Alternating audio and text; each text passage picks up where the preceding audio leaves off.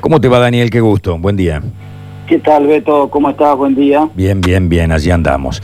Bueno, a ver, eh, vamos a hablar de, lo- de los dos polos, ¿no? Por un lado, aumenta la carne de manera significativa. Esto en diciembre es bastante común, ¿no? Que esto ocurra, sobre todo con algunos cortes. Eh, y por otro lado, después vamos a hablar de este lanzamiento del gobierno del carne para todos y toda la historia y cortes baratos para, para las fiestas, etcétera, etcétera. Ahora, ¿por qué ha aumentado eh, tan de golpe la, la carne, el precio de la carne, Daniel? Bueno, que todo tiene su explicación, Beto. Nosotros, los que estamos en el sector, este aumento lo veníamos preanunciando y veníamos observando que iba a ocurrir. Este ha sido un año particular eh, donde se produjo mayor cantidad de carne, se consumió más carne y se exportó más carne. Esto hago la aclaración porque a veces mm, un- un- una resolución fácil puede decir, y estamos exportando mucho y por eso afectan los precios. No es este el caso.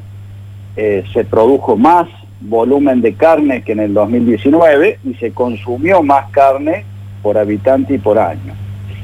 ¿Qué pasa con los precios? Los precios vienen hace dos meses que la incidencia que tiene el precio del maíz en el alimento y la relación del precio de la invernada nos indicaban que tenía que haber una corrección de precios en el gordo, en el novillito, en la vaquillona, que son las categorías de consumo, y que estuvieron demoradas. Si vos recordás, el precio del cerdo hace dos meses tuvo una suba importante, que también obedece a la misma causa, la incidencia del precio del maíz.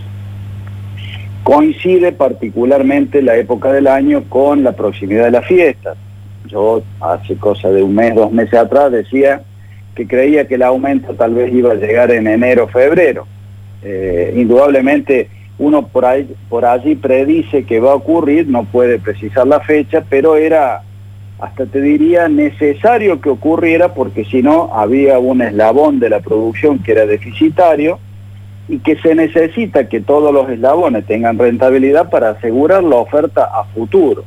Lo que hoy vemos con los precios es una, una coyuntura, eh, van a tender a no a bajar, pero sí a estabilizarse en el, en el contexto de la economía y seguramente como la carne nos tiene acostumbrado, luego durante 8 o 10 meses no sube, no es noticia y después pega un salto de nuevo, reacomoda lo- los precios con aumentos importantes y eso hace que, que- sea noticia en ese momento. Mm. Ahora, ¿por qué el asado vale lo que vale? Yo recuerdo hace muchos años, ¿no? Estando de vacaciones en Uruguay, un uruguayo me explicaba, eh, claro, la- allá toda la carne con hueso es barata, digamos, todo lo que no es pulpa es barato. eh, y él decía, claro, bueno, todo el resto lo exportamos, todo lo que no, lo, lo que es pulpa se exporta y el resto se mete en el mercado local de una, de una manera muy barata, ¿no? Eh, en Argentina es al revés, es como que el asado que es carne con hueso, donde el 45% de desperdicio, digamos, es más caro que, o, vale lo mismo que una pulpa. ¿Por qué? Bueno, porque son, son este, cortes donde la demanda va generando lo- los precios. La- yo el otro día comentaba, la entraña hace 20 años atrás no tenía prácticamente valor. Daniel, te, hoy- cor- te corrijo, en mi provincia natal, en Corrientes, sigue siendo la carne que comen los albañiles. Es como la falda para el, para el cordobés, es la entraña Bueno. ya. Y hoy la entraña, empezando por, por Capital Federal y luego las grandes ciudades del interior, se transformó en un corte gourmet. Eh, el osobuco hoy es un plato también tipo gourmet, donde ya se cocina a las brasas. eh, bueno, son tendencias. Con el asado, en general, pasa lo que vos decís. Si vos tenés que elegir por, por rendimiento, yo no pondría nunca carne con hueso este, a la parrilla. Ahora, es cierto que ese huesito con, con- con la grasita le da un sabor diferente y, es, y termina siendo un corte muy sabroso. Eh, la- los precios, yo siempre lo, reitero, eh, es el activo más valioso que tiene el mercado de gana- ganados y carnes, porque la conformación del precio es absolutamente transparente. La cantidad de oferentes, de vendedores de hacienda, de compradores, matarifes, frigoríficos, de vendedores, carnicerías que existen para el consumidor, hace que el precio sea transparente. Nadie, no, es imposible ponerse de acuerdo de Ushuaia a la Quiaca para decir voy a vender a tal precio. Además hay ciclos productivos que te obligan a vender. Por eso veníamos diciendo que el engorde corral perdía casi 10 mil pesos por animal. ¿Por qué? Porque no podía guardarlo en una caja como si fueran tornillos y esperar que se recomode y venderlo. Entonces, la conformación del precio es puramente un precio de mercado. Luego vienen los precios especiales. Yo le denomino de esa manera porque un precio que puede tener un operador X por su particularidad, puede ser exportador, integra el comentario que vos hacías, exporta la pulpa, deja el hueso, lo integra y por allí puede tener un, precio a, costos de hoy, a valores de venta de hoy, hasta 200 pesos más barato que otro comerciante. Pero, por ejemplo, hay que ir a buscarlo en la carnicería o en el negocio que está en el frigorífico. Esos son precios especiales y no son precios de mercado. ¿Y por qué varía tanto en el país el precio? Digamos, ¿tiene que ver con los fletes? A ver, eh, tengo un hermano que es subgerente de un, de un frigorífico en la provincia de Corrientes, de tu rubro, de hace años, ¿no? Y hablando por teléfono el otro día, eh, le digo, che, ¿cómo aumentó la, la carne? La... ¿Y cuánto está el asado en Córdoba? Y acababa de comprar yo a 650 pesos eh, el kilo de asado y me dijo, acá vale 400. Bueno, primero, Beto, yo un poco los análisis que hago son en función de los datos generales de todo el país. Cuando hay que analizar un caso en particular, hay que tener una, una realidad de contexto. Yo a veces explico el costo para un frigorífico con, con X cantidad de empleados, todos regularizados en blanco, pagando contribuciones y aportes, es tal. El otro, que tiene el, el personal subocupado, que no paga aportes y contribuciones, que no tiene la debida sanidad, es diferente. Si yo voy a una camisería que no me gusta hacer cola porque tiene cinco empleados, a su vez tiene buenas condiciones, aire acondicionado, me espera con un cafecito y todo, y pago 100 pesos más la carne, tiene su explicación. En otra me atiende una sola persona y espero cuatro horas. Digo, todas las situaciones tienen, hay que analizarlas específicamente y no puedo hacer una generalidad de un caso en particular, porque es como el que yo te explicaba. Si vos vas a Río Segundo, a la carnicería de Logro, vas a encontrar precio más barato que, en la ciudad de Córdoba.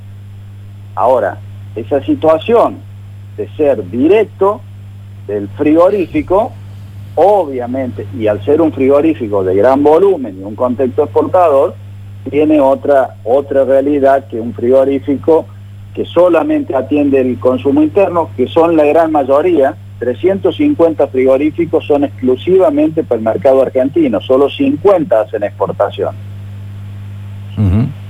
Eh, vamos a la otra parte. Eh, se viene carnes ya, digamos, carnes para todos eh, y asado para todos. ¿Qué clase de acuerdo, digamos?